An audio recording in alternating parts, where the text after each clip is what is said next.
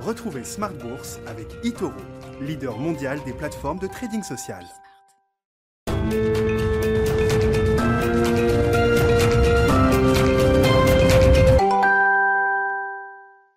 Et c'est reparti pour Smart Bourse, votre double dose quotidienne de marché en direct sur Bismart. Chaque jour à la mi-journée, 12h30, 13h et le soir, la grande édition, le grand digest de l'information économique, financière et boursière pendant une heure à partir de 18h30. Au sommaire ce soir, des marchés actions qui euh, trébuchent en Europe, aux États-Unis. Le CAC à Paris perd environ 1% ce soir. Vous aurez le résumé complet dans un instant avec Nicolas Pagnès depuis la salle de marché de, de Bourse Direct. Parmi les accidents spécifiques à noter aujourd'hui, le titre Alstom qui signe la plus lourde baisse du CAC 40 après euh, sa journée investisseur qui ne, ne convainc pas, en tout cas sur le court terme. Hein, la pression sur le free cash flow sera encore importante euh, après l'intégration difficile de Bombardier Transport. C'est ce que retient le marché vis-à-vis d'Alstom aujourd'hui. Et puis l'accident sur le marché américain, c'est Didi, le Uber chinois, avec le tour de vis réglementaire de Pékin. Quelques jours à peine l'un après l'introduction en bourse de Didi sur le New York Stock Exchange, c'était la semaine dernière. Tout s'était bien passé groupe valorisé plus de 65 milliards de dollars, a levé 4,5 milliards de dollars sur le marché américain. Et puis, euh, la réglementation euh, chinoise s'est abattue, ordonnant l'interdiction de Didi sur les plateformes de téléchargement en Chine, le marché sur lequel Didi est ultra dominant avec 90% de, de parts de marché. Le titre Didi s'effondre de 25% environ en ce moment sur le marché américain. Le pétrole, lui, est sous surveillance désormais. Phase de rattrapage du pétrole a été spectaculaire, évidemment reflétant bien sûr la, réouverture des, euh, des, économies et le retour de la demande. Une demande qui s'était littéralement évaporée il y a un peu plus d'un an et qui avait conduit d'ailleurs à des prix négatifs sur le, pétrole, sur certains contrats futurs euh, pétroliers. La situation est complètement renversée désormais avec en plus l'échec des négociations au sein de l'OPEP, qui visait à remonter graduellement le niveau de production pour euh, satisfaire justement le retour de la, de la demande. Le marché est donc désormais très tendu puisque ces négociations ont échoué les cours du pétrole marquent une petite pause aujourd'hui, mais ont marqué des plus hauts de 6-7 ans à plus de 75 dollars, que ce soit pour le baril de brut léger américain WTI ou le baril de Brent. On parlera de ces sujets avec nos invités de Planète Marché dans un instant. Et puis le dernier quart d'heure de Smart Bourse, chaque soir, le quart d'heure thématique, marché à thème, qui sera consacré ce soir au secteur des médias. Un secteur en ébullition entre la fusion TF1-M6, Amazon sur les droits du foot en France ou encore le cas Vivendi Universal Music. On parlera de ces sujets spécifiques avec Thomas Coudry, analyste chez Brian Garnier, qui sera avec nous en plateau à partir de 19h15.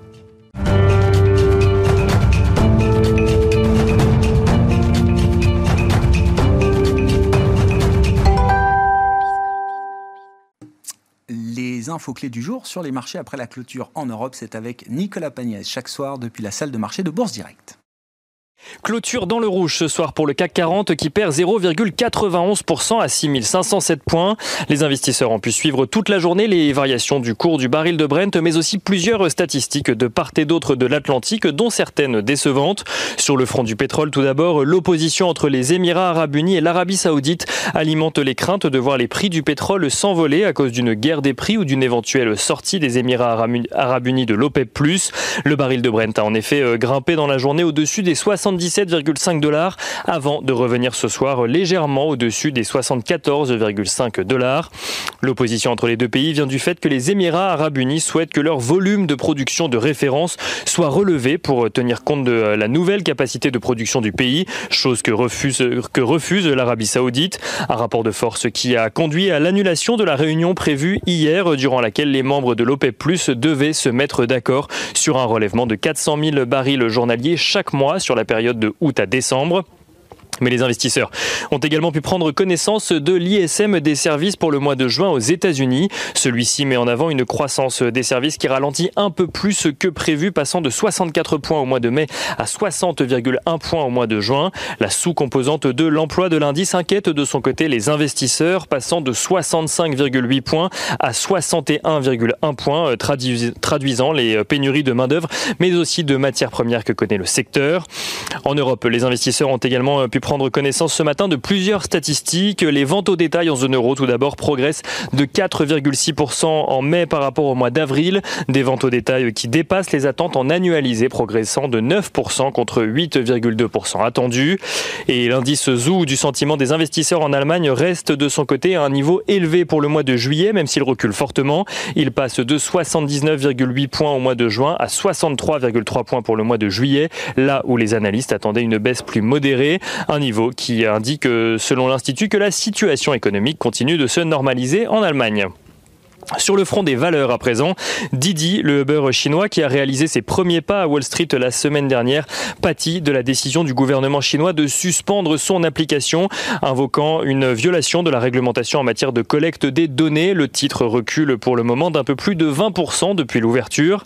À Paris, on note que Alstom signe la plus forte baisse du CAC 40 alors que le groupe ferroviaire a annoncé tabler sur un flux de trésorerie libre négatif de près de 2 milliards d'euros pour le premier trimestre de son exercice décalé 2020. 2021-2022 en lien avec la stabilisation de plusieurs projets issus de l'activité ferroviaire de Bombardier. Alstom qui recule ce soir de près de 8,5%. Virbac relève de son côté ses perspectives financières pour 2021 afin d'intégrer un excellent dynamisme sur les premiers mois de 2021. Donc justement, euh, on note ce soir que les plus fortes hausses du CAC 40 sont signées Dassault Systèmes, Worldline, Thales ou encore Danone, tandis que les plus fortes baisses sont signées par des valeurs bancaires, mais aussi Renault ou ArcelorMittal et évidemment Alstom dont on parlait tout à l'heure. Et on finit avec l'agenda de la journée de demain. Demain, les investisseurs pourront prendre connaissance du compte-rendu de politique monétaire de la Fed suite à la réunion qui s'est tenue les 15 et 16 juin euh, dernier. Euh, un compte-rendu euh, qui permettra aux investisseurs de rentrer dans le détail de la stratégie monétaire de la Réserve fédérale suite à son changement de ton annoncé. Et en Europe, les investisseurs pourront prendre connaissance de la production industrielle en Allemagne pour le mois de mai. Nicolas Pagnès avec nous en fil rouge tout au long de la journée sur euh, Bismart depuis la salle de marché de Bourse Direct.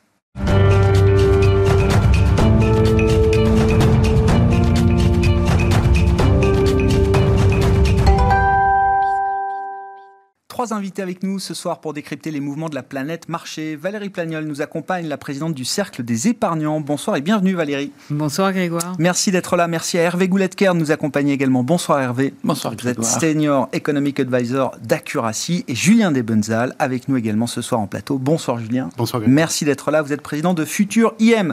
Euh, parlons peut-être du, du, pétrole puisque c'est quand même un peu l'événement du jour, l'échec des négociations à, à l'OPEP, euh, plus les alliés autour de la Russie euh, notamment, et puis le cartel euh, traditionnel, des négociations pourtant euh, qu'on a prolongées pendant plusieurs jours pour essayer de trouver un, compromis. L'idée, c'était d'aboutir à un compromis pour une remontée graduelle de la production afin de satisfaire une demande qui s'est considérablement redressée, je le disais en titre, depuis un an et quelques mois maintenant.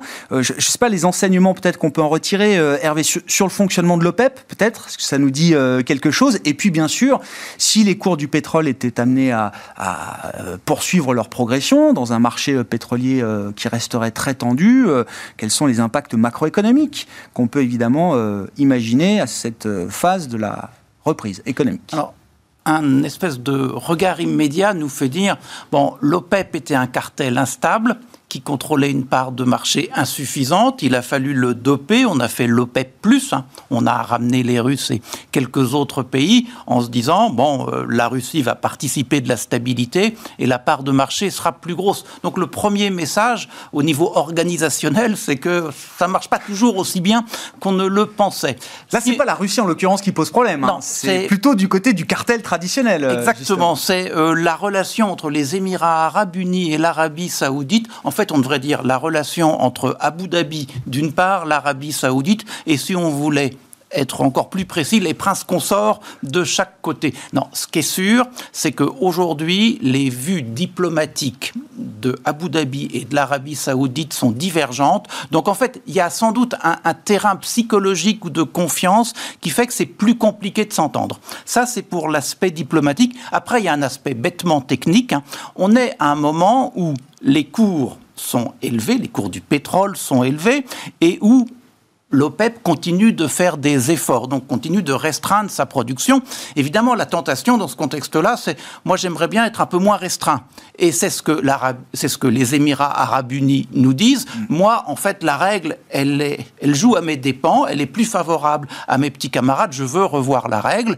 Et quand évidemment on observe l'instabilité. Si on se met à revoir la règle pour l'un, ça va être le foutoir pour tout le monde, d'où le blocage. Ça, ça c'est l'explication. Après, est-ce que ça va durer Vraisemblablement pas.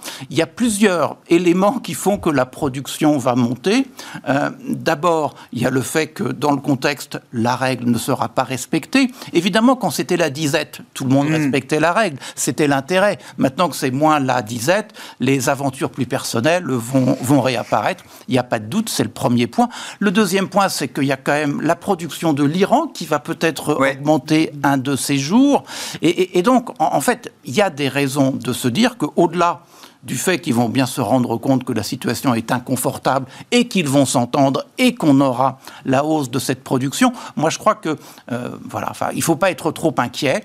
Euh, l'organisation est pas au point, mais on aura une hausse de l'offre de pétrole, donc le déséquilibre offre-demande euh, paraîtra moins grand. Et je pense que c'est utile parce qu'un prix du pétrole trop élevé à un moment où on n'a pas bien d'idée de la demande de pétrole, parce qu'on a le rebond post-épidémie ou post le rattrapage, oui, c'est ça. Voilà. Par contre, quel sera exactement le rythme de la reprise derrière On n'en sait rien. Et c'est pas la peine de l'hypothéquer par un prix du pétrole un peu trop élevé. Je me souviens que vous saluiez il y a encore quelques mois la prudence de l'OPEP, justement, qui avançait euh, à pas compter vers euh, l'idée d'une remontée graduelle de la production. Vous trouviez ça, en tout cas, très intéressant comme message sur la, les questionnements qu'on pouvait avoir sur la demande euh, à terme. Oui, non, non, mais, je pense que ça, ça reste vrai, sauf que là, ils vont sans doute de façon un peu trop marquée. Quoi. Ouais, ouais. Bon, Valérie, je sais pas s'il y a des enseignements complémentaires sur le fonctionnement de l'OPEP et de ses alliés russes, notamment. Et puis, bah, c'était un peu la question macro. Bon, Hervé répond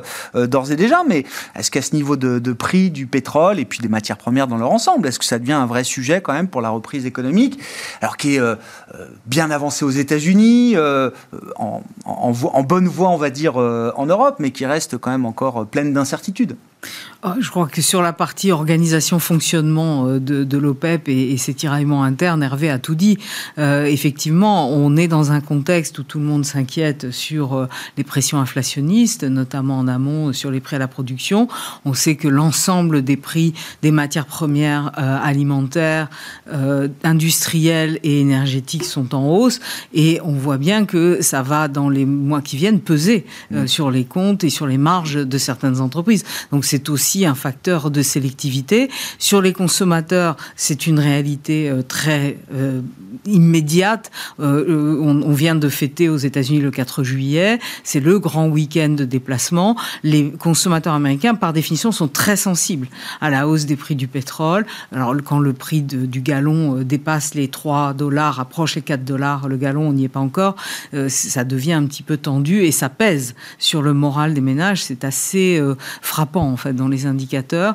On a euh, vu un communiqué de la Maison Blanche euh, hier, euh, enjoignant les l'OPEP et ses alliés à, se mettre d'accord. Absolument. Donc on, est quand même sur cette sur cette tension et effectivement ça nous donne le sentiment que les choses vont peut-être durer un petit peu plus longtemps ou plus longtemps que ce qu'on imaginait. Donc on, se remet ou en tout cas certains se remettent dans le débat plus général autour de la dépression inflationniste en amont sur les prix à la production mondiaux et ça y participe évidemment. Euh, donc, euh, moi, je ne suis pas sûre qu'effectivement les choses perdurent, puisqu'on va rentrer dans une phase maintenant extrêmement délicate, qui est celle du, retrait progressif des aides. À partir du moment où la, croissance euh, marque est, là, alors, nonobstant le risque effectivement de nouvelles fermetures d'activités, mais à partir du moment où l'activité redémarre et, démarre et, poursuit son chemin. Progressivement, les États, les banques centrales sont en train de débattre de la manière de euh, d'arrêter euh, mhm. euh, tout, cet afflux d'argent qui n'est plus nécessaire, évidemment.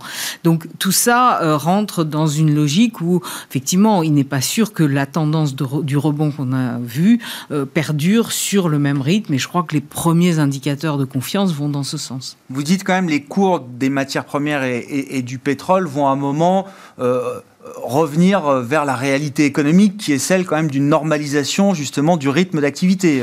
Alors il y, a deux, il y a deux phénomènes. D'une part, si les prix montent très fortement, très longtemps, la production s'adapte. C'est une première chose, mais on sait qu'il y a un temps de décalage. L'autre phénomène, c'est qu'effectivement la demande commence à, à se tasser ou en tout cas à ne plus accélérer comme on vient de le voir. Là, on est vraiment sur au printemps sur des statistiques qui sont quand même très difficiles à interpréter parce qu'elles participent d'un effet de base, d'une base de comparaison très faible et euh, qui nous donne finalement une vision peut-être un petit peu trop euh, optimiste ou puissante de ce qui se passe avec l'idée en plus qu'on annualise toujours beaucoup de chiffres aux États-Unis, donc ça fausse encore un peu plus euh, l'image, l'image économique du, euh, du moment. Euh, Julien, sur, sur le pétrole, sur les matières premières dans leur ensemble, l'OPEP, si vous avez un commentaire évidemment sur le fonctionnement de l'OPEP, la Banque centrale du pétrole, et puis sur ce quand même ce thème matières premières qui a été un, thème très fort là ces derniers mois sur le marché. Oui, bah déjà commencer par le, le comportemental il y a une année maintenant, un peu plus d'une année, on parlait d'un pétrole qui avait une valeur négative. Ah oui. Et puis aujourd'hui, on s'inquiète d'un pétrole qui euh, accélérerait une inflation qui serait déjà en train de croître de manière trop importante. Donc c'est bien, on passe d'un excès à un autre. C'est toujours très sympathique de, reprendre un peu l'histoire de tout ça. Euh, peut-être d'un point de vue du, cycle euh, des matières premières, très brièvement, le, le, véritable point bas du pétrole, c'est 99 2000, 10 dollars. Et le mouvement des matières premières comme le pétrole, en général, c'est sur 27 ans, en trois périodes de 9 ans. deux périodes haussières séparées d'une période de correction. Donc vous avez un premier sommet en 2008 sur le pétrole, 150 mhm. dollars, tout le monde s'en souvient. Et puis 2016-2017, euh, nouveau point bas relativement important. J'exclus donc euh, l'épisode Covid qui pour moi est un petit peu atypique euh, dans la lecture des cycles. Et donc ça nous emmène normalement quelque part 2025-26 sur la seconde, le, point haut de la seconde impulsion euh, des matières premières. Donc en fait, le sujet pétrole, c'est un sujet qui va, on, va en reparler ah l'année prochaine, l'année d'après, et l'année d'après, l'année d'après. Pour quelques années encore devant nous. C'est à peu près acquis. Enfin, pour moi, c'est comme ça. Et, c'est le sujet de l'inflation en général, mais le pétrole, c'est un des éléments évidemment euh, centraux. Après, il y a juste. Mais ça veut dire quoi en termes de prix On peut imaginer, enfin, je, évidemment, vous allez me dire euh, la boule de cristal, tout ça, mais il y a, oui, d'accord. Non, non, je sais pas, j'ai aucune idée, je veux pas dire de. Non, non, je, ça peut. Non, parce qu'on est déjà près de 80 dollars quand même. Hein, donc, non, vous euh, pouvez avoir un sujet sur un pétrole qui reste entre 100 et 150 dollars pendant 2-3 ans, comme vous pouvez avoir un pic très fort à 400-500 dollars. Je n'en sais absolument rien. Non, non, mais. oui, non, mais. Non, je ne sais pas. Ce que je sais, c'est que les points paroxysmiques euh, du cycle d'inflation sont des points qui sont toujours avec beaucoup d'émotions dans les prix. Pas forcément le pétrole, ça peut être d'autres matières premières aussi. Hein. Mais le pétrole devrait logiquement en faire partie. Donc, mm. Donc j'ai aucun avis sur les prix. Ce que je sais juste, c'est que la séquence euh, est logique et on va reparler de ça.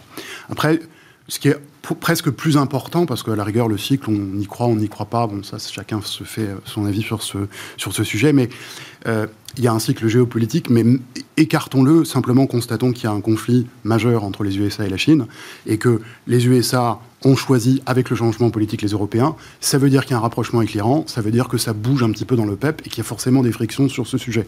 Et ça va encore durer un petit peu parce que il faut que tout ça se réinscrive dans une nouvelle logique diplomatique mondiale. Donc ce qu'on est en train de voir sur le pétrole, c'est la conséquence de ça. Et le vrai sujet en ce moment, ça, ça peut aboutir à des tensions, notamment sur les matières premières. Le vrai sujet, c'est le rapport entre les USA et la Chine, bien sûr, avec l'Europe au milieu. Et, vous dites en termes, en, de, de thème d'investissement, donc ce thème matière première au sens large, c'est encore un thème sur lequel on peut être constructif peut-être pour, euh, pour plusieurs années, si je vous écoute, euh, Julien. Ah oui, oui, ça, ça me, Semble, ça me semble vraiment acquis. C'est que on, a un sujet de tout ce qui touche aux valeurs des matières premières et à l'inflation euh, pour encore plusieurs années. Mais à l'intérieur de ce mouvement, il y aura, et c'est peut-être ce qui calmera un moment le pétrole, il y aura des phases de respiration de l'économie, parce que évidemment l'économie ne va pas d'un point A à un point B en ligne droite, elle oscille euh, autour d'une trajectoire haussière. Et notre véritable point bas économique euh, court, hein, je, je, raisonne sur des cycles courts, c'est début 2019, fin 2018, début 2019, c'est à peu près le point bas des marchés d'actions. En toute logique, le premier cycle, c'est un cycle court terme, 3 ans et demi, 4 ans, qu'on appelle cycle de Kitchen.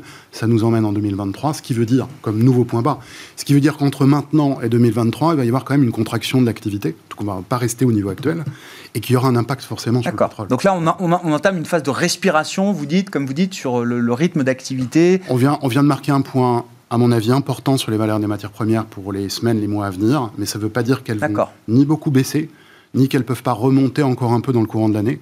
Mais ce qu'on vient de voir, on va dire 0 dollars, 70 dollars, c'est pas la même chose Enfin, on a vu l'essentiel. Voilà.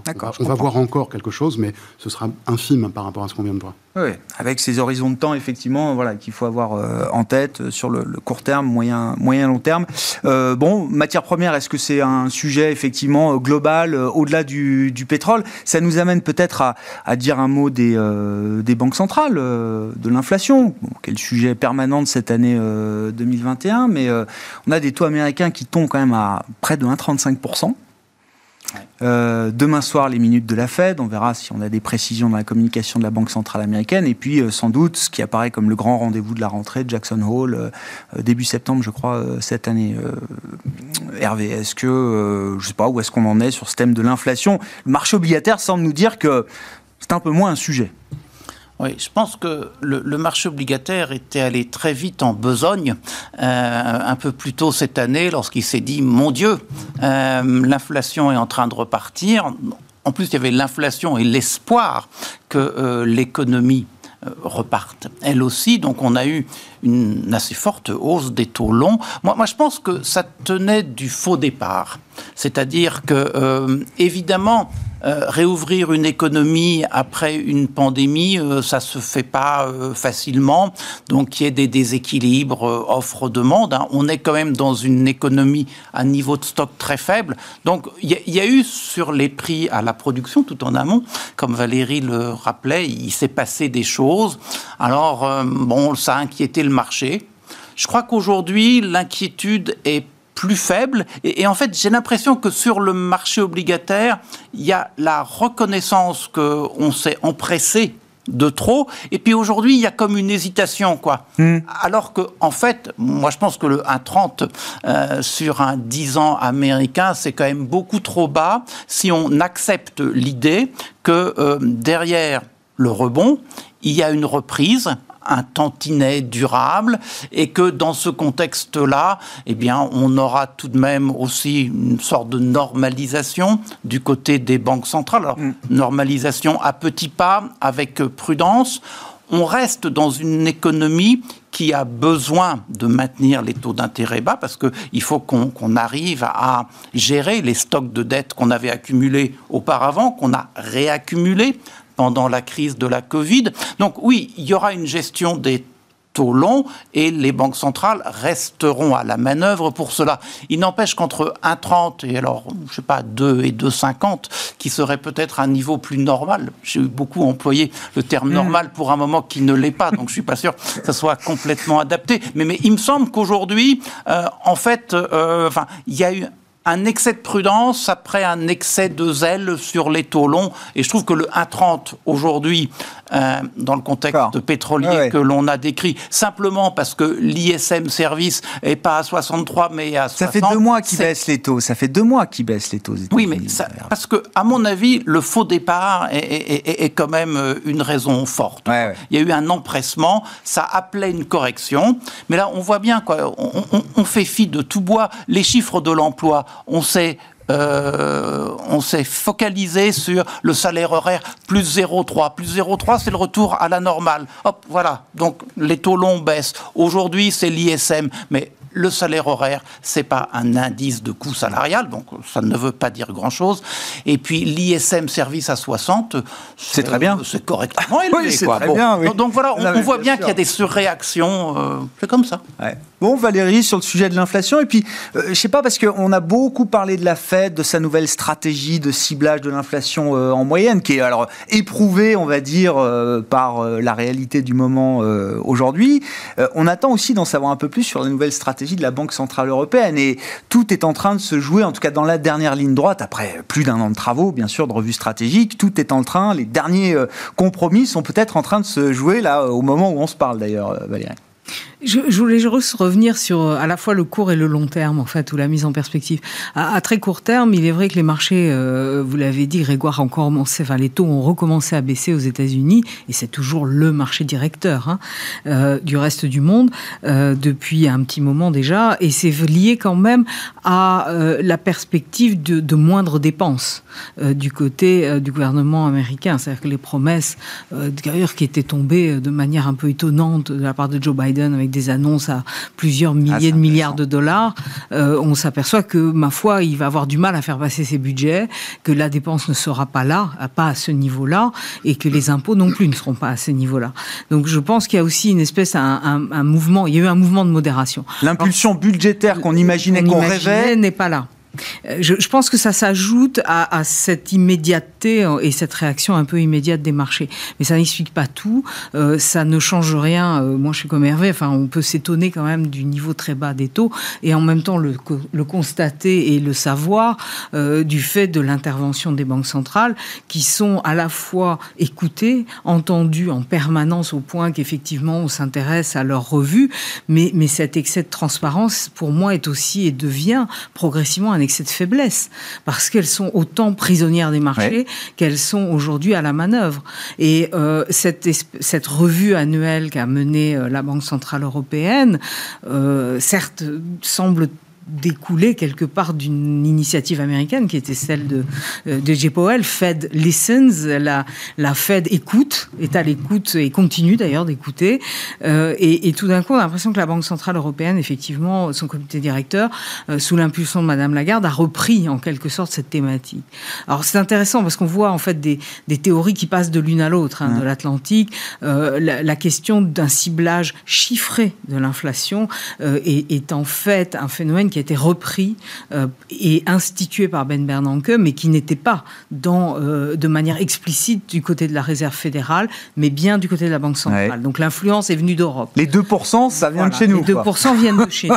Les 2% explicites. Ouais, et ouais. aujourd'hui, euh, l'élargissement, en fait, ou l'assouplissement de cet objectif quelque part avec une influence américaine, c'est-à-dire, euh, vous vous rappelez que l'objectif de la Fed, c'est un double objectif, hein, l'inflation, euh, enfin du moins le plein emploi sous- tout en maintenant euh, une, une inflation euh, stable, enfin une, une progression des prix stable, euh, semble maintenant déteindre effectivement euh, ou influencer certains euh, des, des dirigeants de la Banque Centrale Européenne, probablement pas sans réticence de, de la part des plus orthodoxes dans, dans ce Mm. contexte particulier, et pour de bonnes raisons, parce que nous avons... la- la- L'inflation ne vaut et, et n'a d'intérêt que parce qu'elle suscite une discipline collective euh, qu'une qu'une zone économique comme l'Union européenne, enfin pardon, la zone euro, euh, doit tenir. Et on sait que derrière la question d'inflation, il y a la question de la dette. Pour le dire brièvement. L'idée, l'idée de, de- de lâcher trop sur cet objectif assez strict, mine de rien, d'être euh, proche mais inférieur à Oui. 2%. On peut ajuster le wording, vous dites, mais l'idée de basculer dans, dans la- une stratégie très américaine où on peut se permettre de laisser filer l'inflation très au-delà de ses objectifs pour compenser. euh, Ça n'est pas dans les statuts de la BCE. Non. La BCE n'a pas un- ce double, cette double objectif. Non. Jay Powell a surpris le monde entier l'année dernière à Jackson Hole en considérant aujourd'hui que la Réserve fédérale avait allé basculer en quelque sorte en faveur d'une politique pro-emploi et surtout d'emploi en regardant de manière plus fine le marché du travail et en aidant non seulement le marché en moyenne, les, mais les minorités. minorités, les bas salaires. Ce qui est parfaitement méritoire. La question qu'on peut se poser, c'est quel est le rôle d'une banque centrale? Quelle est son efficacité? Elle fait tout. Elle, elle fait tout et elle fait rien. Elle fait de la, de, de la surveillance. Elle est euh, sur la surveillance systémique et prudentielle du système financier. Elle, elle a une conduite de politique monétaire. Elle est en fait face à un système qui est aujourd'hui qu'elle est obligée de défendre et les États en achetant de la dette euh, publique et elle va faire euh, de l'écologie. Moi, je, qui trop embrasse mal étreint, voyez-vous. Oui, j'entends bien, j'entends bien. Euh, Julien, si vous avez des commentaires, bon, voilà, on va pas rentrer dans le détail, on verra bien ce que nous dit la BCE. Il y a un rendez-vous important pour la BCE. Alors, Jackson Hole, c'est la Fed, organisée par la Fed euh, dans le Wyoming euh, début septembre. Et puis, il y a la BCE, alors, pour le coup, qui s'est mis au diapason de la Fed en organisant son propre événement à Sintra, au Portugal, événement qui aura lieu là aussi en septembre. Et ce sera, j'imagine, un, un horizon de temps pour la BCE pour livrer ses conclusions euh, les conclusions de sa revue stratégique. Si ça appelle quelques commentaires de votre part, Julien, n'hésitez pas. Et puis je voulais qu'on parle avec vous un peu de stratégie d'investissement quand même. Où est-ce que vous en êtes là dans votre stratégie d'investissement chez, chez Futuriem et qu'est-ce qu'on peut mm. imaginer comme scénario de marché pour les prochains mois et la deuxième partie d'année? Pour le, la première partie de la question, le marché obligataire, les banques centrales, euh, pour moi, un point d'ancrage, c'est encore le conflit, euh, j'insiste, USA-Chine, euh, avec l'Europe qui se, que, les USA appellent de, du pied. Et donc, ça veut dire que les banques centrales doivent être extrêmement coordonnées et ne peuvent pas se permettre de manquer les prochaines étapes. Donc euh, elles sont extrêmement concentrées sur tout ce qui se passe. Je, ne vois aucune fébrilité. Et quand elles disent, les deux banques centrales, euh, nous sommes derrière la courbe d'inflation, hein, c'est-à-dire que nous voulons que l'inflation réapparaisse, c'est leur position, elles vont la tenir, à mon avis, assez longtemps. Ce qui veut dire que si on a un repli euh, des taux... Euh, Elles sont crédibles. Même la Fed, quand on entend des discours de certains, on va commencer à monter les taux en 2022, vous n'avez pas l'impression que finalement, euh, la, stratégie nouvelle qu'on nous a vendue en août dernier, est-ce qu'elle est vraiment nouvelle? Ou est-ce qu'on est plutôt quand même dans la, manière de faire des cycles précédents? Idéalement, à chaque fois qu'ils annoncent aller dans la direction qui a été indiquée, il faudrait qu'il y ait des voix un peu discordantes au sein de la Fed, de la BCE, etc. C'est exactement ce qui se passe, c'est parfait ça laisse tout le monde un petit peu dans l'idée qu'on réfléchit, etc. Mais encore une fois, ils ne peuvent pas se permettre de, se tromper euh, dans la sphère monétaire. C'est pas possible. Si vous avez un accident monétaire aux USA, en Europe, combiner les deux avec ce qui se passe en ce moment dans le conflit économique avec la Chine, c'est un véritable risque hein, économique et, je, et, tout le monde en est, en est, très conscient. Et puis, il y a un sujet, le fameux sujet de l'indépendance, je ne veux pas le développer trop longtemps, mais la fameuse indépendance des banques centrales, j'ai toujours pensé qu'il n'y a, a, pas vraiment d'indépendance. On a mis ce terme, notamment quand on a, quand on a créé la BCE, pour, masquer le terme orthodoxie monétaire, qui a été retenu depuis 25 euh, ans parce qu'il fallait faire baisser l'inflation. Donc ça, c'est bon, mais il n'y a pas d'indépendance. Les banques centrales regardent exactement, elles sont à l'écoute des politiques. Les banques centrales, on, pourrait même aller plus loin. Les banques centrales pourraient traiter séparément le marché primaire du marché secondaire. C'est-à-dire qu'elles pourraient dire aux États, si vous voulez redépenser encore X centaines de milliards il n'y a pas de problème, on va s'en occuper. Et du côté du marché secondaire, nous, ce qu'on veut, c'est que les taux remontent progressivement derrière l'inflation. C'est ça notre projet. Parce qu'on ne veut pas vivre avec des taux à zéro. Mm. Parce que c'est facteur aussi d'inégalité, etc. Il faut bien voir que les appels populistes euh, qui ont été perçus par tout le monde, c'est arrivé quand même jusqu'aux oreilles des banques centrales.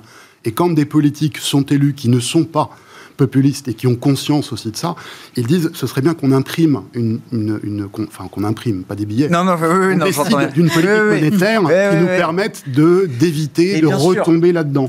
C'est pour ça qu'il y a une coordination parfaite. Quand Yellen a été nommé au Trésor, j'ai trouvé que c'était l'illustration euh, vraiment la plus précise possible de l'accord qu'il y a entre les politiques et, et, les monétaires. Alors, pour ce qui est donc des marchés obligataires, il y a eu un début de, je dirais un petit peu d'euphorie, enfin c'est une euphorie renversée, d'euphorie sur la hausse de taux euh, à partir d'avril-mai.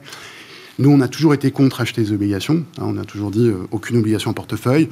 On a commencé à dire avril-mai qu'on voulait bien en acheter un peu, mais c'est vraiment pour ceux qui veulent. Hein, parce que acheter une obligation qui a 0% de rendement, ça n'a pas d'intérêt. Même si le cash est négatif en Europe, non, même si le cash est négatif, c'est pas grave de perdre 0,3% divisé par 12 par mois. C'est pas très très grave. Euh, en revanche, il y a un risque à acheter une obligation à 0% de rendement. Ceci étant, pour ceux qui veulent ou qui doivent, c'était un moment relativement intéressant. Je pense qu'il s'agit d'une respiration sur le marché obligataire. Cette respiration définit probablement une zone d'évolution latérale assez longue et que nous retrouverons un peu plus tard une nouvelle tendance à la hausse des taux, donc à la baisse des, obligations. Ça va, ça devrait, ça pourrait aller avec une hausse du dollar. Il se trouve que, c'est un peu la vitesse nous a plutôt surpris. Ça va avec la reprise du dollar.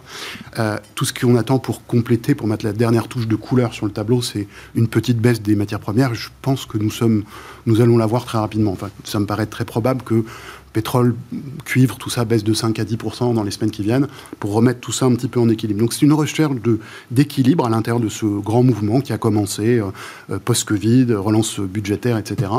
Et bah, tout ça s'articule étape par étape. Et il faut de temps en temps des, moments où on s'interroge sur les différentes directions qui sont possibles. Et en termes de gestion, du coup, qu'est-ce que ça implique pour vous, euh, Julien, à ce stade?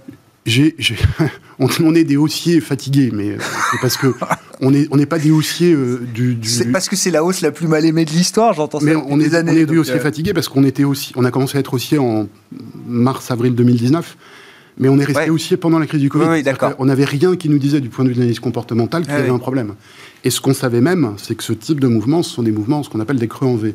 Donc, on a gardé notre, Mais même, même nous qui sommes attentifs euh, à nos propres comportements, on se rend compte qu'on est des aussi un peu fatigués. Alors, la conséquence, c'est qu'il y a un mois et demi, on a réduit considérablement l'exposition aux actions, mais pas du tout, du tout parce qu'on pense qu'il va y avoir une catastrophe. Hein, c'est pas ça. C'est qu'on pense que réduire la volatilité des portefeuilles est une décision euh, pertinente quand on a été volatile, ce qui a été notre cas, puisqu'on avait pris beaucoup de risques, et que le potentiel euh, à gagner sur les marchés d'actions est relativement faible par rapport à la volatilité mmh. qu'il peut encore y avoir. Mmh. Ce que je veux dire par là, c'est que euh, en ce moment-là, si on baisse de 10% sur les actions, c'est même pas ce que j'anticipe. On les regagnera juste après. Je vois pas, je, vois pas de risque majeur. En revanche, détenir des actions, on peut, on peut le faire. Mais il faut savoir qu'on vient après une hausse qui est quand même très très longue et dans lequel on a épuisé beaucoup beaucoup les baissiers. Euh, il y en a plus beaucoup, enfin on les trouve pas facilement et qu'on risque toujours un moment de complaisance. Voilà. Je ne pense pas qu'il y ait de complaisance sur les marchés d'actions, mais on risque la complaisance. C'est un risque plus important. Et le problème, c'est si vous achetez à un moment donné et que la complaisance apparaît un peu plus tard, mettons trois mois plus tard, et qu'entre-temps, vous avez gagné 2%. Oui, vous êtes une main faible. Vous voilà, vous, vous demandez ce que vous faites. Ouais, bien sûr. Pour éviter de se retrouver dans cette situation, à mon avis, il vaut mieux réduire. Je comprends. Bon, c'est de la gestion du risque, non, mais c'est du, oui, c'est du risk management euh, à ce niveau-là. Euh, bon, si vous avez des commentaires, évidemment, mais je voulais peut-être Valérie vous lancer sur un, autre sujet, mais enfin, on parle de l'affrontement euh, Chine-États-Unis, ça a été cité plusieurs fois par par Julien. je voulais bien que vous nous disiez un petit peu comment vous regardez la, la, manière dont Pékin est en train de réguler les uns après les autres tous ces grandes plateformes technologiques. Alors, ça commence avec mm. Alibaba, qui est la mère de toutes les de toute la tech chinoise, Ant Financial, sa filiale évidemment, on coupé les ailes juste avant l'introduction en bourse de Hunt Financial l'an dernier. Dernière en date, c'est Didi, évidemment, alors qui en fait les frais euh, aujourd'hui. Tencent aussi passe sous les fourches codines. Qu'est-ce que ça nous dit de la stratégie euh, chinoise qu'on peut mettre en balance de la stratégie américaine, bien sûr? Alors moi, ça me dit euh, que je comprends pas tout, même si euh, j'ai une certaine expérience du monde de, l'Asie. Euh, je, je, crois qu'il y, y, a plusieurs facteurs et qu'effectivement, ils sont difficiles à démêler. Euh, il, il, est évident que la montée en puissance de ces euh, grands groupes technologiques est tout à fait extraordinaire. leur listing sur les marchés américains, tout ça pose problème aux régulateurs chinois et ça a été évident, euh, notamment dans le cas de Ant Financials. Il s'est réveillé un peu tardivement. Mm. Donc là, le réveil a été d'autant plus brutal qu'il était euh, tardif. Euh, plus quelques maladresses d'ordre de, politique euh, et des déclarations un peu tonitruantes de Jack Ma. Bon, on se souvient un peu de, de ces épisodes-là, euh, qui, qui, ramènent effectivement aux plus grandes heures du, du communisme, en fait, et, et de ce que l'on peut en, en, en savoir. Euh, je, je, reste un petit peu effectivement interdite parce que on, on est euh, sur euh, où est l'enjeu de pouvoir? Comment mm. se fait-il qu'une société comme Didi, dont on nous dit qu'ils avaient été prévenus ah oui, par le régulateur et avertis. effectivement, on leur demandait de ne pas faire ce qu'ils étaient en train de faire et qu'eux-mêmes avaient signalé le fait qu'ils n'étaient pas complètement en conformité. Ils y vont quand même. Donc, où est le l'enquête sur les data Normalement, c'est pas une surprise. Voilà, ça a été. Euh, c'est pas tout à fait une surprise. Et puis, on fait quand même euh, face à un pouvoir dont il a manifesté toute sa puissance. Je vous rappelle qu'on vient de fêter les 100, les 100 ans du Parti communiste chinois, que Xi Jinping est arrivé en majesté habillé en costume Mao, au milieu de tous les autres dignitaires qui ne l'étaient pas c'est quand même une image forte euh, et, de puissance. Donc je, reste un petit peu euh, étonnée. Simplement, effectivement, et, vous l'avez dit, je, suis tout à fait d'accord, on est dans une phase de découplage euh, et de tension pour ne pas dire plus, euh, ou voire même pas espérer plus, plus grave, d'intention et de division du monde euh, entre deux blocs et, et, deux blocs qui sont concurrents mais qui ne peuvent pas tout à fait vivre l'un sans l'autre. Mais dans la, la, vision très longue finalement que peut se permettre le pouvoir euh, autoritaire de, de, de, Pékin, vous dites, est-ce qu'il y a une forme d'arbitrage entre, bon, on, on prend le risque de sacrifier peut-être en partie en tout cas ces entreprises. Euh, et puis ça pose un risque de confiance aussi peut-être vis-à-vis de la communauté des investisseurs internationaux. On prend des décisions très brutales. C'est pas l'enjeu. L'enjeu est peut-être aussi une contradiction interne au système. Il n'est pas infaillible, loin de là. Mm-hmm. euh, C'est celui d'être à la fois une volonté de puissance et maintenant de projection de cette puissance euh, globale, ouais. mais aussi une volonté de contrôle de maintien du contrôle quoi qu'il arrive. Or, euh, Xi Jinping, depuis son arrivée au pouvoir, ben oui, à un moment donné, euh, euh, comment fonctionne-t-on euh, à partir de ça? Donc on est, on est quand même sur des positions contradictoires. On le voit clairement autour de la monnaie. on a beaucoup glosé sur la question du yuan, donc de, mm. de, cette monnaie électronique, mais une monnaie banque centrale virtuelle qui est envoyée dans les portefeuilles, mais de manière non pas anonyme, ça n'est pas du cash, ça n'est pas du tout une monnaie euh, qui peut s'internationaliser aussi aisément. Je crois qu'il y a beaucoup de confusion euh, sur ça, et il y en a probablement aussi au niveau euh, du pouvoir chinois. Mais cette volonté de contrôle permanente qui s'est exprimée à travers... Rappelez-vous, enfin, il y a quand même des comités des, membres du Parti communiste dans toutes les entreprises chinoises. Il y a une administration pointilleuse.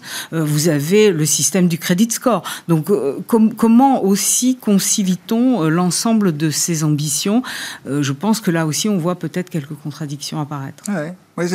Ma, vraie question, c'était quand même, est-ce qu'effectivement, est-ce qu'ils est préfèrent prendre un risque à court terme, effectivement, en, stoppant l'essor de certaines de, ces, de, leurs champions euh, technologiques? Est-ce que c'est une manière aussi peut-être d'adresser ou de répondre à des problèmes, des vrais sujets, hein, la data, le risque financier, euh, les, questions antitrust, enfin ces questions-là, elles se posent partout ailleurs dans, le monde.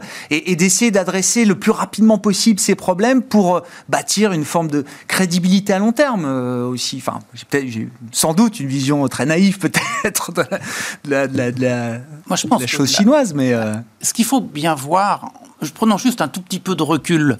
Xi arrive au pouvoir en 2012, hein, il y a donc neuf ans maintenant, avec plutôt une vision de pousser plus loin la marquéisation une espèce de libéralisation à la chinoise et en fait, euh, par les débordements de la finance, il a été pris à contre-pied et il s'est dit mon Dieu, on est en train de déstabiliser euh, l'économie chinoise par son financement et derrière, c'est toute la société qui risque d'être déstabilisée. donc, on, l'a vu prendre le pied inverse centralisation, contrôle par le parti. On en est là.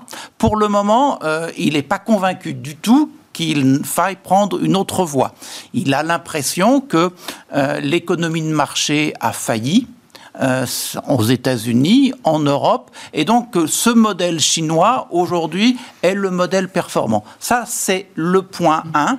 Le point 2, c'est que euh, finalement, quand vous vous dites le danger peut venir de la sphère financière, avoir une entreprise chinoise qui va lever des capitaux, euh, aux États-Unis, sans doute pour euh, se développer en Chine, ben, vous vous dites euh, importer des capitaux, alors que chez moi j'essaie de contrôler les hmm. choses. Ça se serait fait à Hong Kong. Peut-être qu'on aurait pu dire, vous voyez, c'est la preuve que Hong Kong reste une place financière dynamique, que je fais attention au développement de, de Hong Kong. Ça pouvait se comprendre, mais New York, à mon avis, dans le contexte actuel, c'est un peu une provocation, plus les relations sino-américaines, sachant que sur les relations sino-américaines, les points de vue américains et chinois sont différents. Les Américains disent c'est maintenant qu'il faut être ferme parce qu'après ça sera trop tard. Donc il faut y aller avec la question est-ce que les Européens vont suivre ou pas? Partiellement oui, mais uniquement partiellement. La, la réunion avec le président Xi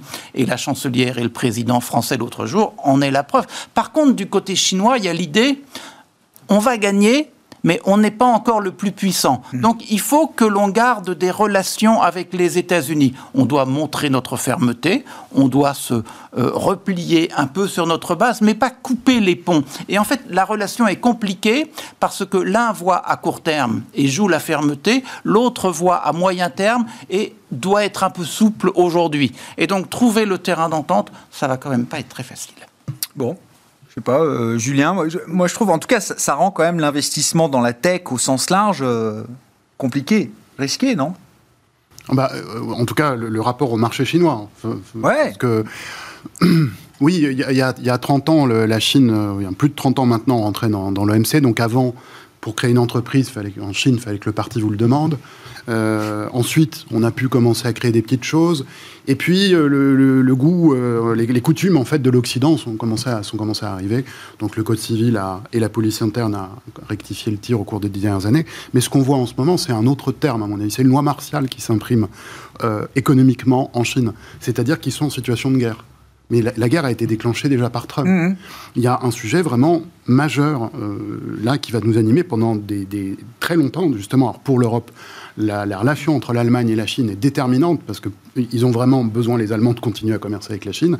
Et pour autant, les USA sont en train de dire, mes amis, euh, nous sommes aussi très importants pour vous, etc. Donc il y a une vraie discussion très intéressante qui se met en place. Mais ce qui se passe là en Chine va continuer. Enfin, je, je ne suis surpris par pas grand-chose. Je pense que ça va se densifier. Et pour reprendre pour boucler la boucle avec le sujet monétaire, pour reprendre l'expression d'un risque, je perçois le yuan numérique comme un risque potentiel de domination, cette fois-ci monétaire. Donc je, dis ça, vu d'aujourd'hui, ça semble peu probable. Mais quand on voit... En dehors de Chine, euh, oui. oui mais la zone d'influence chinoise... Euh, n'oublions pas qu'on est dans l'univers de la blockchain. Donc dans un univers où les Chinois peuvent avoir un intérêt de tracer leur propre monnaie à droite et à gauche. Et une fois qu'on sait ça et qu'on sait que la Fed commence à y réfléchir et que la BCE c'est déjà depuis un moment, on comprend que là aussi il y a un enjeu, un enjeu véritablement euh, en monétaire cette fois-ci, mais belliqueux. Il y, a, y, y a, un conflit monétaire qui est, qui est, possible. Voilà, donc tout ça, ça va ensemble et c'est ce qui définit euh, la situation. Bon, on s'arrêtera là pour ce soir. Il y avait plein d'autres sujets à aborder, mais euh, bah, si juste Valérie, parce que présidente du cercle des épargnants, je ne veux pas vous laisser partir sans dire un mot de la, alors la non-réforme des retraites. Euh, non, mais des années qu'on traite ce sujet. Euh, mais eh, en fait, la question, est-ce que c'est si grave? Les Français ont compris euh, qu'il fallait qu'ils s'en occupent eux-mêmes. Les, Français restent attachés en fait à la retraite par répartition. Les Français, alors nous avons au cercle un, long recul puisqu'on a plus de 19 ans derrière nous de sondages et de baromètres annuels sur ces questions et sur la retraite. Les Français attendent la retraite. C'est un moment où on est en bonne santé a priori et on va profiter du temps, du, temps qui nous est alloué avec des, de l'argent dont on pense qu'il sera suffisant, mais on s'en inquiète de plus en plus. Donc c'est à peu près ça. Et année après année, on voit à peu près ce même type de, de sentiments. Aujourd'hui, euh, les, les, gens commencent un tout petit peu à aller dans, encore une fois, dans le baromètre, mais c'est vraiment minime, sur l'idée qu'effectivement, il va peut-être falloir aller, alors le terme générique, c'est les fonds de pension. C'est-à-dire qu'il va falloir peut-être constituer un pilier complémentaire de retraite, et c'est quelque chose qui commence à sourdre véritablement dans euh, les, les, sondages. Ça reste limité. Ils sont très opposés au recul de l'âge de la retraite, du âge de départ à la retraite. Majoritairement, on a l'impression qu'il n'y a pas de solution. On mm. ne veut rien. On veut, on veut rester comme on est et en profiter le plus vite possible. Et en même temps, par d'autres biais, vous ben savez comment sont faits les sondages, on, voit bien que le comportement change, que euh, et au-delà des intentions, il y a une traduction quand même aussi minime soit-elle de ce changement de comportement. elle est dans les dans les nouveaux produits d'épargne. Le PER effectivement a connu un très bon lancement. Euh, c'est un produit d'épargne longue et il est identifié et en, en deux ans temps, puisque ah c'est la deuxième fois que nous en parlons dans notre baromètre, et pour cause, il a été identifié comme le produit euh, d'épargne retraite, devant l'assurance vie. Alors, attention, hein, le, produit préféré reste l'assurance vie et le livret, mais comme produit d'épargne retraite identifié comme tel, le PER a vraiment pris l'ascendant. C'est intéressant de le noter.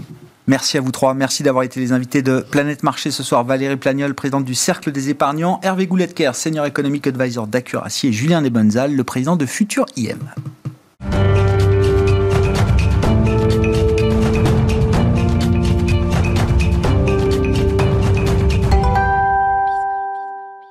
Quart d'heure thématique de Smart Bourse pour euh, conclure l'émission chaque soir. Marché à thème. Le thème du jour, c'est le secteur des médias. Zoom sur ce secteur en pleine ébullition.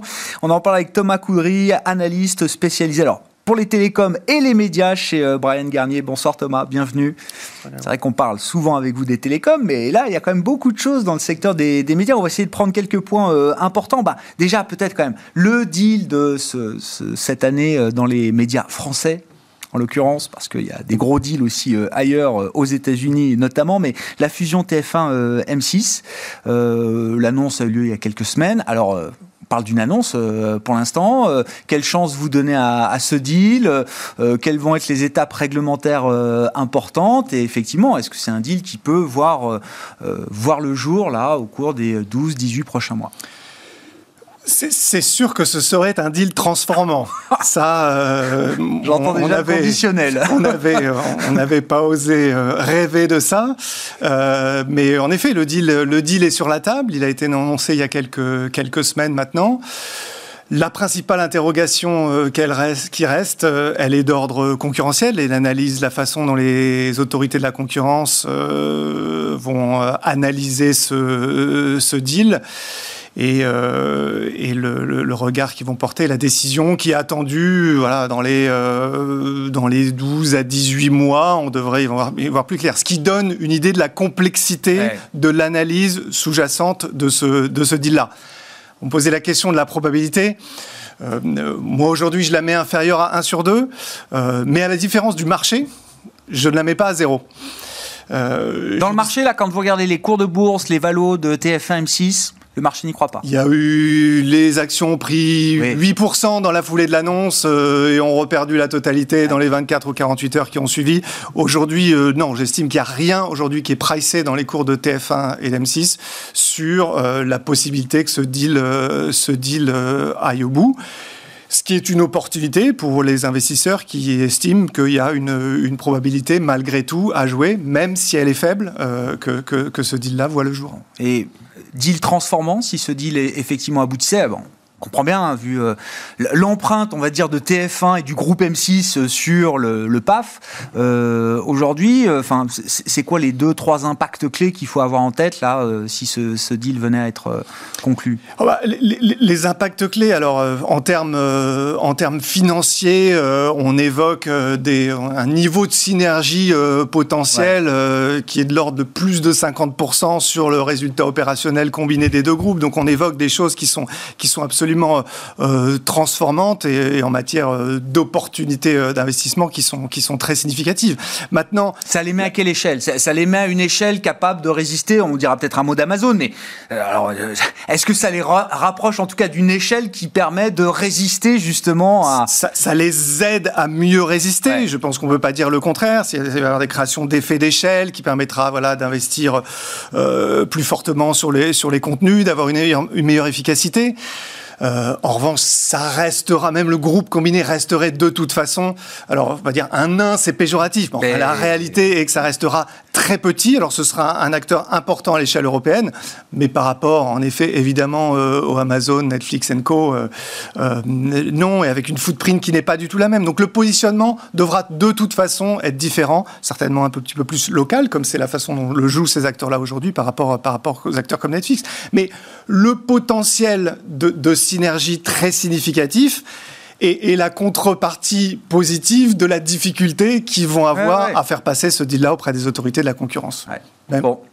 Long feuilleton qui commence, hein, c'est ce qu'on comprend, effectivement, 12-18 mois peut-être, c'est le calendrier qu'il faut avoir en tête. Bah, juste si un mot d'Amazon du coup, parce que bon, Amazon dans les médias, euh, euh, on connaissait déjà un peu l'histoire, la vidéo, euh, quelques droits sportifs ici et là, et puis boum, d'un coup, les droits du foot, les droits du foot français, plus MGM, vient d'où ça a été annoncé ou pas Plus MGM ouais. sur Amazon qui rachète les studios. ah oui, ça, MGM, oui, ça a été annoncé. Ouais, hein, ça, oui, un doute. Ouais, tout à non, fait. mais ça a été annoncé. Non, je que vous me disiez que MGM arrivait non, sur les droits du foot en France, mais j'ai raté quelque chose. studio indépendant d'Hollywood racheté par, euh, par Amazon. Ça, c'est fait.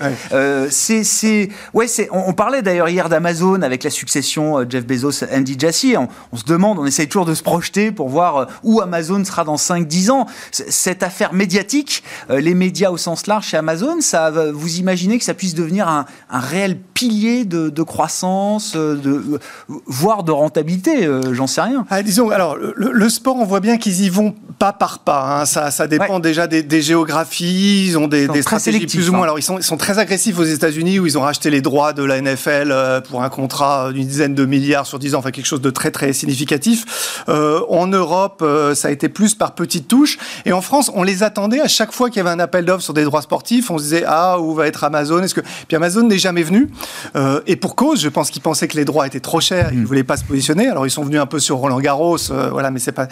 Et là, je pense qu'ils ont vu une fenêtre d'ouverture pour aller presque, j'ai envie de dire, tester un petit peu le marché dans des ah. conditions économiques très favorables, d'ailleurs ce qui ne plaît pas à Canal+. Et puis, j'ai envie de dire, euh, un peu en joueur de peu, il, il, paye un petit peu pour voir. Ouais. Il met 250 millions euh, sur la table, ce qui n'est pas une petite somme non plus. Non, mais s'il euh, se plante, c'est pas grave. Mais c'est pas dramatique euh, et puis c'est clairement une, euh, un prix euh, très raisonnable pour le contenu en termes d'affiches de football qu'ils ont. Hein. Mediapro allait payer trois fois ça pour un petit peu moins, mais pour, la même chose. Donc, voilà, ils ont l'opportunité de venir, d'essayer de voir un petit peu comment comment ils peuvent rentrer sur le marché, rentabiliser ça. On attend encore leur pricing. On ne sait pas s'ils vont pricer particulièrement ça ou si ça va être le même prix d'Amazon Prime et que ceci va être inclus gratuitement. On, on attend ça et, et Il y a une forme que- d'apprentissage, vous dites finalement. je pense certainement, parce que Ouais. si vous voulez, c'est, c'est, ça a beau être Amazon, on dit toujours Amazon, Amazon, ouais. C'est- pas gagné totalement Non. pour eux non plus. Il y a un sujet de distribution, il y a un sujet de, de base de clientèle. Est-ce que la clientèle Amazon Prime aujourd'hui est la même que celle qui regarde euh, le foot euh, à la télé? C'est pas évident. Donc il y a- il y, a des vrais enjeux euh, ici euh, qui vont être, euh, ouais, qui vont devoir être, qui vont devoir être précisés dans les, dans, dans les, dans les mois qui vont venir. L'avantage qu'ils ont avec leur force de, force de frappe financière, c'est le coût de l'erreur est assez marginal pour eux. C'est pas un gros sujet. Mais bon, c'est, ce sera intéressant à suivre évidemment. Et puis alors, il y a un dernier point qu'on qu'on peut aborder avec vous. Alors sans rentrer dans toute la complexité du sujet Vivendi, mais il y a un point qui est intéressant chez Vivendi, c'est que ça y est, la, la scission avec Universal Music Group va devenir euh, réelle, euh, je crois, dans les prochains Fin mois. septembre, ouais, Euh, fin septembre. Donc euh, 60% distribués aux actionnaires. Il y a déjà 20% chez Tencent, 10% euh, euh, chez Pershing Square aux États-Unis et le reste qui sera coté à, à Amsterdam. Vivendi sans Universal Music Group, qu'est-ce que c'est? C'est un autre groupe. Ah, c'est un un nouveau Vivendi. C'est un, c'est un, c'est, un nouveau Vivendi, clairement. Euh, avec Canal+, on parlait d'Amazon et des sports, Canal+, qui va redevenir, en l'état actuel du groupe, au, au- au centre Ouais. des préoccupations, qui va peser euh, très très significativement. C'est, c'est de l'ordre de, de 80% du résultat opérationnel qui va être porté par, euh, par, par Canal. Donc, donc ça va vraiment changer le, le profil du groupe, son profil de croissance. Évidemment, la croissance était tirée par, par, par UMG. Sans UMG, on est sur un profil de croissance qui est beaucoup plus faible. Euh, donc euh, le marché va attendre aussi Vivendi sur sa capacité à, démontrer les synergies qu'il y a entre les différentes activités du groupe. Euh, Aujourd'hui, clairement, le groupe pâtit encore d'une décote de holding. Euh, Ça va certainement être le cas toujours après le, spin-off spin-off du MG.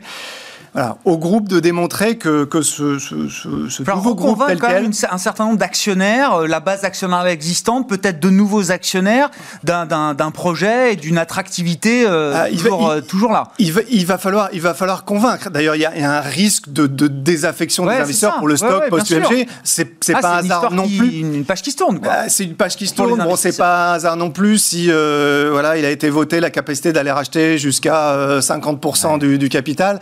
Ça permet aussi d'aller soutenir un petit peu le, cours euh, en, cas de, risque de flowback ou autre euh, après la après la session du, du MG. Non, non, il y a après c'est passionnant de voilà en termes de, projets de projets industriels.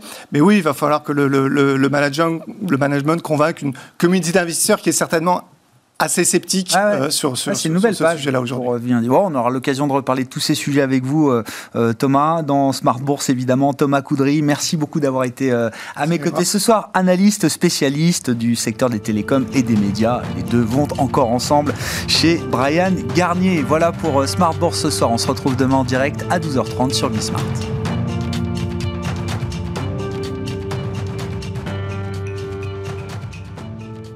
C'était Smart Bourse avec eToro, leader mondial des plateformes de trading social.